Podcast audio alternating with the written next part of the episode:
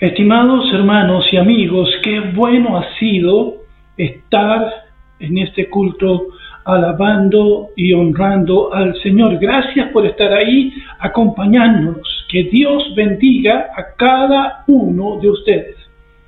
Quiero compartir una reflexión que he titulado La compasión y provisión de Jesús, basado en el Evangelio de Marcos en el capítulo 6, verso 30 al 44. El Evangelio dice que Jesús había enviado a sus discípulos en una gira misionera. Los había enviado a predicar y enseñar acerca del reino de Dios. Ellos regresan y le rinden cuenta a Jesús de este viaje misionero.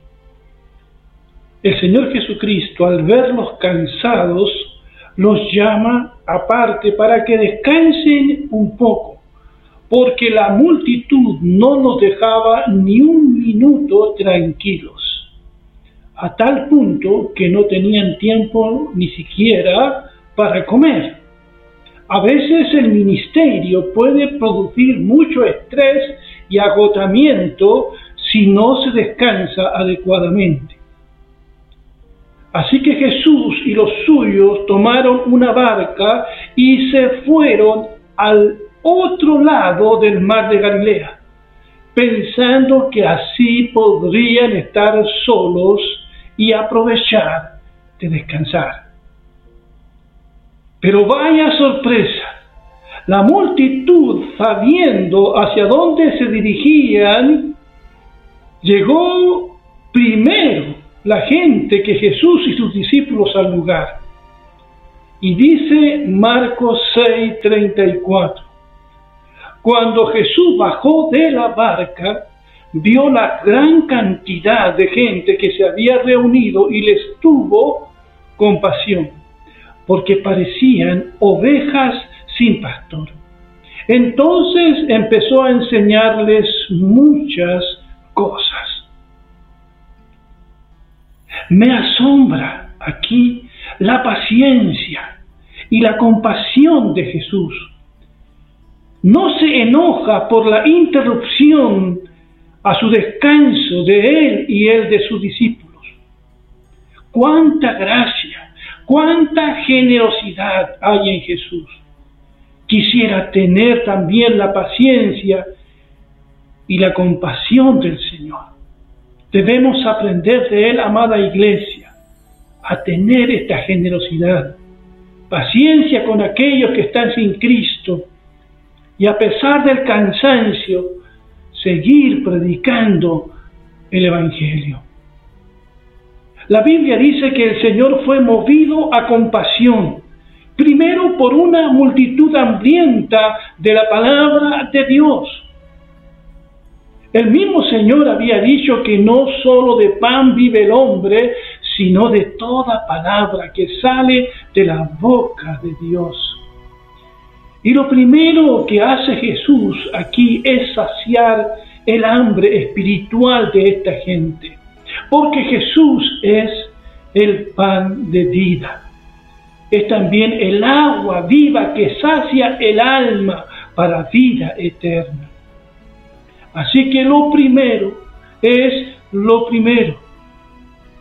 Lo primero que le dijo Jesús a ese hombre discapacitado que trajeron a él, ¿recuerdan? Él le dijo, tus pecados te son perdonados. Porque esto era lo primero que este hombre necesitaba antes de ser sanado de su parálisis, era recibir el perdón de sus pecados. Eso fue lo primero.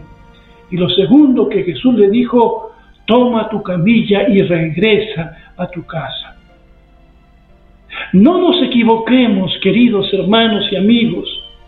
Hay cosas que urge resolver primero y que tienen que ver con nuestra vida más profunda, con nuestra vida espiritual. El primer problema que tenemos que resolver es nuestra separación de Dios. Por eso lo primero que hace Jesús aquí en este relato es saciar el hambre espiritual de la gente.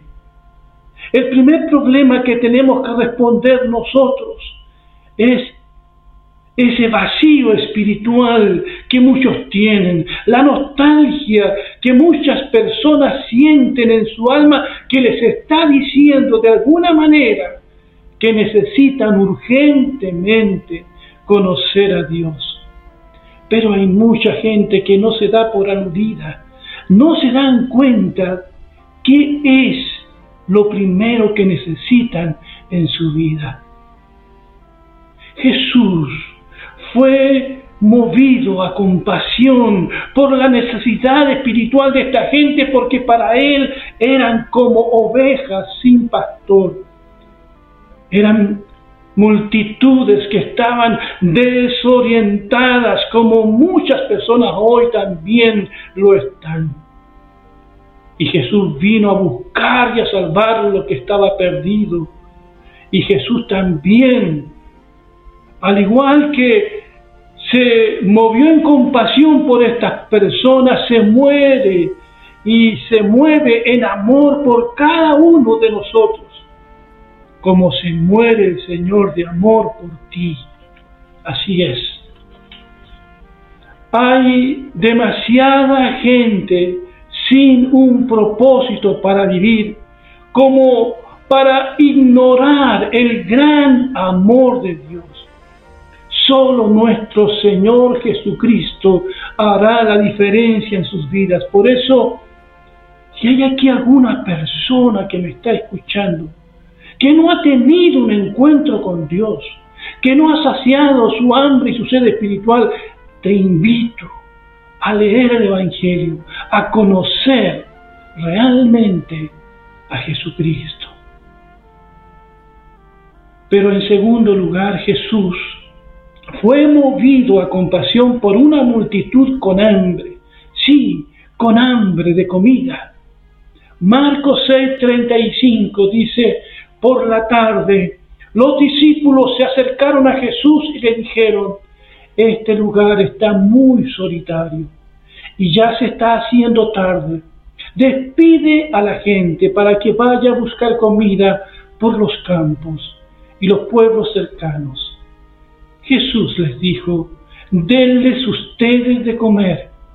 Ellos respondieron, no podemos comprar pan para tanta gente. Para eso nos hace falta el salario de todo un año. Jesús les dijo, vayan a ver cuántos panes tienen ustedes. Ellos fueron y al rato regresaron diciendo, tenemos cinco panes y dos pescados. Los discípulos de Jesús tienen aquí un par de soluciones para una multitud hambrienta. Antes de que Jesús les diga algo, le dicen a Jesús que ellos mismos, los hambrientos, resuelvan su problema. Que vayan a las aldeas más cercanas a comprar ellos mismos el pan con lo poco o nada que tengan. En otras palabras, los discípulos pretenden ignorar el hambre de esta gente. Para ellos, el hambre de esa gente era su problema, no el nuestro. Pero Jesús nos va a enseñar aquí que el problema de nuestro hermano con hambre, con necesidad, es nuestro problema que la necesidad de mi hermano es también la mía. Lo segundo que le dicen los discípulos es que una ofrenda no bastaría para comprar pan para tanta gente. No podemos comprar pan para tanta gente, para eso nos hace falta el salario de todo un año, eso dice Jesús. Y solo habían reunido 200 denarios en una improvisada colecta. Pero Jesús les dice, denles ustedes de comer. ¿Qué pena que los discípulos olviden quién es Jesucristo. ¿Ante quién están? ¿Quién es el que les está diciendo, denles ustedes de comer a esta gente? La orden de Jesús es un desafío a creer en la provisión de Dios. Es una oportunidad para confiar en el Señor y glorificar su bendito nombre. Jesús sabe desde el primer instante lo que va a hacer. ¿Estará probando la fe de sus discípulos? Claro que sí. Allí en Juan 6:6, dirigiéndose a Felipe, le preguntó Jesús, ¿de dónde compraremos pan para que coma esta gente? Pero le decía para probar a Felipe, porque Jesús sabía exactamente lo que había que hacer. Nunca olvidemos eso. El Señor sabe exactamente lo que tiene que hacer. Estos días una querida hermana nos contaba que será despedida de su trabajo porque se negó a seguir a su jefe en asuntos que van en contra de la ética laboral. Injusto, ¿verdad? Pero Dios proveerá para nuestra hermana. Así como Dios ha provisto también para la obra misionera en un tiempo de pandemia Así como Dios proveerá para la ampliación del templo, Dios suplirá a sus hijos, a cada uno de sus hijos, conforme a sus riquezas en gloria en Cristo Jesús. Él proveerá conforme a su generosidad y poder. Es esto lo que nos enseña este relato acerca de la compasión y provisión de Jesús estaba leyendo la historia de la viuda de Zarepta, que está allí en Primera de Reyes 17. En un tiempo de sequía, en un tiempo de hambre en Israel, cómo Dios proveyó a una mujer viuda que tenía un hijo que iba a ocupar la última porción de harina que tenía para después morir con su hijo. Pero ella crea la palabra de Dios. Y en un tiempo de gran escasez y necesidad, Dios le provee por muchos días el alimento. Hermanos y hermanas, a veces no tenemos los medios, los recursos pero tenemos a Dios. Tenemos el recurso de la fe, de la oración. Los cristianos no se deben mover por los recursos económicos, ni las iglesias tampoco. Debemos actuar confiando en Dios. Hay muchas iglesias que se mueven por el dinero. Si hay dinero, hacen lo que tienen que hacer. Pero lo que nos debe mover a nosotros es la misión de la iglesia, es la pasión por nuestro Señor. Dios suplirá. Dios suplirá no solamente los recursos, sino también las fuerzas, la gracia y el poder de su Espíritu Santo para cumplir la misión, el propósito de la iglesia aún en este tiempo que estamos viviendo.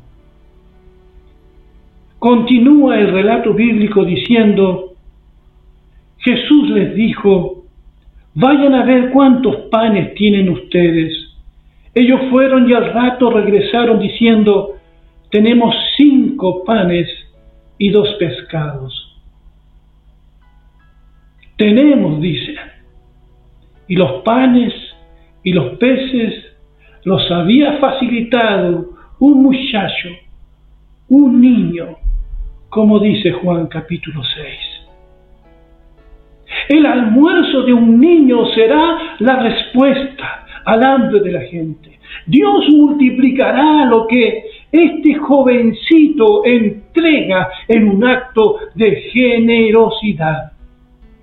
Este niño pudo haberse negado a entregar su comida. Era lo único que tenía, pero Dios honró la fe y la generosidad de este muchacho. ¿Qué ejemplo nos da a nosotros? El ejemplo de entregar al Señor lo que tengamos, sea mucho o sea poco, para que Dios lo use para bendición de otras personas. Pero pareciera ser que es más fácil entregar a Dios lo poco que lo mucho. Nos aferramos a las cosas materiales cuando tenemos mucho y nos vamos convirtiendo en personas egoístas e infelices. No conozco todavía a una persona egoísta y que sea feliz al mismo tiempo. Los bienaventurados, los dichosos son los que imitan a este niño de los cinco panes y los dos peces. Y el milagro se produjo. Termina diciendo el relato lo siguiente. Entonces Jesús ordenó que todos se sentaran en grupos sobre el pasto verde la gente se sentó en grupos de cien y de cincuenta.